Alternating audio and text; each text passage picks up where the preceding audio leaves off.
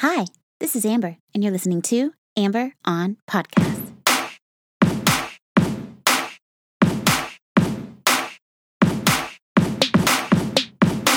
Hi, hi, hi. Welcome to episode number 16 of Amber on Podcast. Thank you so much for listening and joining me here today. I'm bringing you another origin story, and I've spoken before about how much I love origin stories. And the reason is, is because as I build things in my life and I, I try to achieve great things and work toward my goals, it's really, really great to hear from other entrepreneurs, other builders, other people who have done exactly what I desire to do and what their stories are because I find them so inspiring and so relatable that it, it helps give me a peace of mind that that makes me believe that I'm on the same path in the same track uh, as they have experienced uh, their success throughout their life. And when I can draw similarities or understand different things that they share in their origin story, new theories, new ideas, ideas, new concepts, I feel I feel a lot of growth happens as a result. And I feel like I get a little closer to being able to achieve what I want to achieve in the same way that they have achieved their success. And so that is the reason, the long reason dissertation why I'm covering another episode of How I Built This, hosted by Guy Raz. And it's not just because this podcast is the shit and Guy Raz is also the dopest pod host in the game, but it's because these origin stories really give me life, yo. So let's get some life into you too. Here we go. Start the show. Barbara Corcoran. Probably you know her from Shark Tank. I don't really watch any television, and that sounds as pretentious as it is. No, but really, I don't really watch very much television, and I have seen her face, although I did not know her name. Barbara Corcoran was interviewed by Guy Raz on how I built this. And I loved this interview so much for a lot of reasons, one of which is its origin story, but also because I love hearing from female founders. And there aren't a lot of them, and there aren't a lot of them that have been interviewed on podcasts. So when I hear them being interviewed, I'll usually try to cover it on my show because it's so wildly helpful for me. And as you guys know, or if you don't know, I will tell you. If it's helpful for me, I want to share it with you guys because I believe that I it's certainly not I'm only I'm not solo in this appreciation of the knowledge. And I think that Barbara Corcoran did an amazing interview. This is actually the second time they've aired it on the How I Built This podcast. I missed it the first time, but I'm so glad I caught it this time around. First things first. I want to take you guys through a bit of the history and the entire the entire origin story of Miss Barbara Car- Car- Corcoran, Mrs. Barbara Corcoran. I'm going to get this right, and it's because there are a lot of things that that she explained in her life story that I really, really felt were very relatable to me and to a lot of other people, not just women, but a lot of other people in life. And she starts out as a young girl and she's horrible in school. Like she's making all D's. She's really, really a bad student. She's the second of 10 children growing up in New York City or New Jersey, actually. And her mom is trying to, you know, uh, encourage her and make her feel like she's not such a fuck up because she's not making good grades and she's really discouraged by this. And she said that her mother had a really great knack of picking out something wonderful in each child.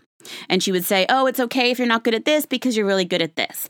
And in Barbara's case, it was the case that she was really horrible in school and she was having a hard time reading and writing, but she had a really, really great imagination. Her mother said that she had the gift of imagination. So even if she didn't know the, the answers, she could just make something up. And this proved to be, be true for her entire her entire life and what has attributed to a, a, large amount of her success, I would argue as well. Barbara grows up and she is working as a waitress at a diner. And one evening, this man walks in, and his name is Raymond Simon, and he's dressed dapper as fuck. He looks super, super fly. He has a really nice car. They end up dating, fall in love, and they're dating, and she ends up moving in with him. Now he's already a success, and she is is still pretty young, and he's a lot older.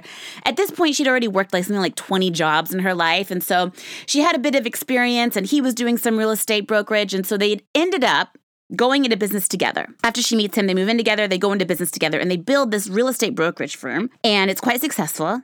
And after seven years of running this firm together, being successful as a couple, she, Barbara Corcoran, finds out that he is dating her secretary, and he is in love with her secretary, and they want to get married. Now, that fucking sucks. and she said something that was really interesting when she was telling this story. And I, I was just kind of taken aback when she said it because I thought, wow, this is so, like, she's so humble and so wise for I mean, I guess it's been a long time, but it's just so wise for putting thinking about this the way that she does. And I thought it was a really valuable way to think about it because something similar has happened to me where I have been cheated on by a long term relationship. And this point of view was really helpful for me at that time as well. But she said, you can, I, she's like, I couldn't be mad at two people falling in love. That's not, it's not fair. People fall in love, they can't help it. They fall in love. Like that's what it is. And then she says with, with great humility, she's like, I was really angry at him, but I was directing my anger towards her, towards her secretary she wanted to fire her. And her boyfriend, Raymond Simon, at the time, he did not want to fire his fiance. They were getting married in three months, and he didn't want to fire her. Understandable. And it just so happened that he owned the majority stake in the company, 51%. So she says in the interview as well, she's like, I, I quickly under understood what that 1% was going to mean. And it was going to mean that his fiance, her former secretary, or still secretary, was going to be staying employed at the same office that they both ran. They were co partners in. Flash forward a year, and she finally gets the courage to go to him and say, Look, we're going to break this thing up. Like, I'm going to take my piece, you're going to take your piece, and we're both going to go on our merry way. Now, she's incredibly devastated by this. I don't want to put this lightly. And in so much that Guy Raz actually asked her in the interview, he says, Do you, are you just like hardwired as a really tough person? Like, this must have been really hard for you to work side by side with this man who you were in this long term relationship with and his, his new lover. And are you just hardwired to be tough? And she's like, Absolutely not. And the reason that he he thought this too is because she went out and she started her own company and he's like, Well, you just kind of bounced back and just kind of got right back into action. And she's like, Absolutely not. I had no idea who I was or what to do with myself. I thought that all the success that I had experienced in my life was attributed to him because he was, you know, my mentor and he was a lot older than me when we first met. And we had just gone through so much together. He had really taught me so much and built this business together.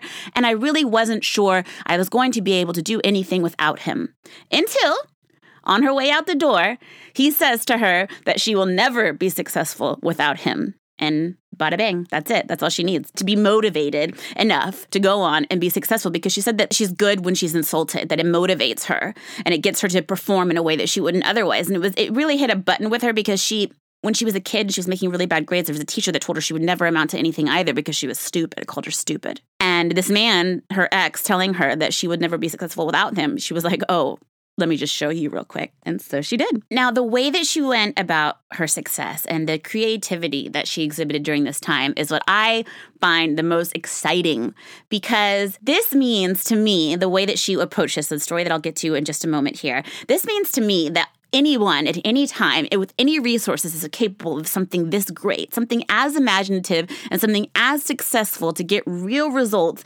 just based purely on a good idea that can return results overnight. So this is what she did. After she separated from Raymond Simon and started her own for- firm, just the Cochrane Group, Corcoran Group, she had 11 sales over the course of a year. They're still growing, but she knows she has to keep she has to be able to pull in a lot more business in order to keep this thing going. So, she takes all the 11 sales and divides them by 11 to figure out what the average is, the total sales by 11, this number of, of apartments she sold. She gets to this figure and she writes on a, types on a piece of paper, average selling price for New York real estate, one bedroom apartments or something like this, and puts the number there. And at the top, she writes the Corcoran report. And then below the big number, it's just very blank on the page. Below that number, she writes some facts and just she says she just tries to fill up the entire page with some mumbo jumbo about about the industry and about the market. And she sends this Corcoran report out to every single writer who was writing for the New York Times at the time. Sends it over to them. For two weeks, nothing happens. She never hears anything from the paper or anything like that. But after two weeks, she gets the paper, Sunday paper, and the real estate section is enormous at this time because this is in like 1970s, late 70s New York City. So it's kind of a shit show in New York City. Um, they're really, really in debt. There are a lot of people going bankrupt there. There was a lot of drug use. The city was really dirty. I mean, just New York City had a lot of problems during that time frame. And in the paper, everyone read the paper, and the paper, the biggest ad ge- ad revenue generating portions of the paper are the real estate section and the automobile section because those are the places that two that people are going most often, and that's where they're selling the most ads. And this is, of course, pre internet. And she goes to the real estate section two weeks after sending this out to the newspaper writers. She goes there, and right there on the front page, it says, published on the front page of the real estate section in the New York Times, that New York City apartments at all time low, according to Barbara Corcoran, president of the Corcoran Group. Booyakasha. She got instant credibility more listings, more calls. Overnight, because the New York Times, uh, the biggest publication, has the most. If you are look, if you're looking to sell, you're looking to buy, you're doing any real estate at all, you're looking at that paper. It gave her instant credibility and completely changed her business for the better. Now, one of the important things that she mentions when Barbara mentions when she's telling this story is that if she had been a larger firm, a larger company, she would have had to go and, and get, you know, the approval from attorneys and, and, and vet this figure and figure all of these things out before they would have sent it out to get published in the New York Times. Since she was small and just her, and also there was no real data back then, there weren't a lot of numbers being published in general, she was really the first to do so. And that's what made it such a game changer for her is that she was revealing a number. And then the New York Times ended up using this number as a label to illustrate what was going on in the industry and in the economy, which is they, we were in a recession basically. Like the, the, you know, this is right before the, the stock market crash and eventually happened in 1987, but there are a slew of bad things that happened prior to that. And this was one of them. So she so happened to have her real estate brokerage firm that was still her, uh, that was still doing business, doing great business. And this only helped her achieve even greater success. Until, as I mentioned, they got to the stock market crash of 1987. And pretty much what she says is that she started to look around her and all of her competitors were just gone. And she was still there, but she was barely, barely hanging on. She was really about to file for bankruptcy, but she had $300,000 in debt that she owed to some of her vendors. And she didn't want to just leave them hanging. There were advertisers, New York Times, people that had helped her grow her, helped her grow her business. And by filing bankruptcy, what happens is automatically they're not going to get their money back. So she really wanted to be able to make good on those relationships and be able to pay those people back before filing for bankruptcy. She had to downsize significantly and, and make a lot of drastic cuts in order to still stay afloat until she gets to her last option, which happens to be selling 88 apartments in Manhattan. The 1987 stock crash was stock market crash rather was a bloodbath. Those are her words. And it just so happens that one of the largest developers in New York City reached out to Barbara and asked to help asked her to help them sell these 88 apartments. Now, this is quite challenging for her, and she was ready to take it on because she know she knew she needed to pay down this three hundred thousand dollars in debt, but there was no market to sell these units. So she went and took a tour of eight or nine of these units and she saw they were just not marketable. They were they were for a desperate market and there was no market. So how was she going to sell all of these apartments and get commissions on it so she could pay down her debt?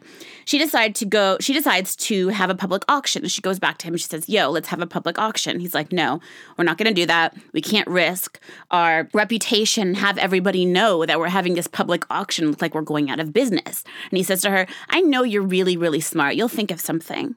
So she goes home and she's under a lot of pressure, mind you. And then when you're under, under a lot of pressure, this is what she says to it. Barbara says she's like, when you're under a lot of pressure, you you are you. It's a good thing in life because you're really forced to think. You know, you get MacGyver with your situations when you're under pressure, and that's what happened to her. She remembered when she was a kid, and she was watching this woman. She was with her mother in the park, and she was watching this woman that was selling these little uh, terrier puppies in, in the park. And it was in a, a, nicer neighborhood and there were all these like wealthy people around just you know being very combative and arguing and, and fighting over over these puppies. And her mom making a statement at that time being oh she's so smart to sell these puppies. She told everybody to come at the same time and now everyone wants to buy these puppies because they know that they're in such high demand they don't want to lose out so, flash forward to Barbara and her 88 apartments that she needs to sell, and she decides to use the same approach. She goes back to her sales agents, the few that she has left, and she says, Contact your best customers, your number one customers, family members. Let them know that we're having a secret sale. Can't be open to the public because we don't have enough to offer for everybody, but call your best clients and tell them we're having a secret sale. And she prices all the apartments at the same price. If they're one bedroom, all the same. Two bedrooms, so on, all the same, which is something that nobody was doing in the industry. And there were marketable differences between the apartments. You know, some were on the third floor, some were on the 20th floor, some had a view, some had no view. So by doing so, she created demand. And the following morning, when she showed up, to sell all these apartments, there were 60 people waiting in line at 7 a.m. An hour and a half into the sale, that hour and a half, so we're talking from 7 a.m. till 8:30, Barbara Corcoran had made over a million dollars in commissions. And that would be a booyakasha too. Two for two. I'm really impressed by her. I love the story. I think it's so cool how creative and how successful she was as a result. And, and it just makes perfect sense to me. I'm like, yes, that's exactly right. It just it makes it, this her story it just seems so linear like she was writing it like it wasn't even a real life experience like this one step to you know leads to the next step and leads to the next step and it just it makes perfect sense. It's just so genius. So needless to say she is able to pay back all her debtors and she ends up buying an entire renting an entire floor of a new york building because she can. She actually has the resources. She ends up growing her real estate business and then in 2001 she decides to sell it and well, she decides to sell a little bit for, a little bit before that, but in 2001 she does sell it for her lucky number. And this lucky number is $66 million, but it wasn't lucky until she got offered the $66 million cash for her business. The original offer she got was 23 million. She said, no, I want $66 million. Waited, came back, 66 million, Booyakasha, sold. Then, as most of you know, she goes on to reinvent herself as an investor on Shark, T- Shark Tank, which has been going on for now, I think they're on their 10th season. So it's about 10 years or so. And she has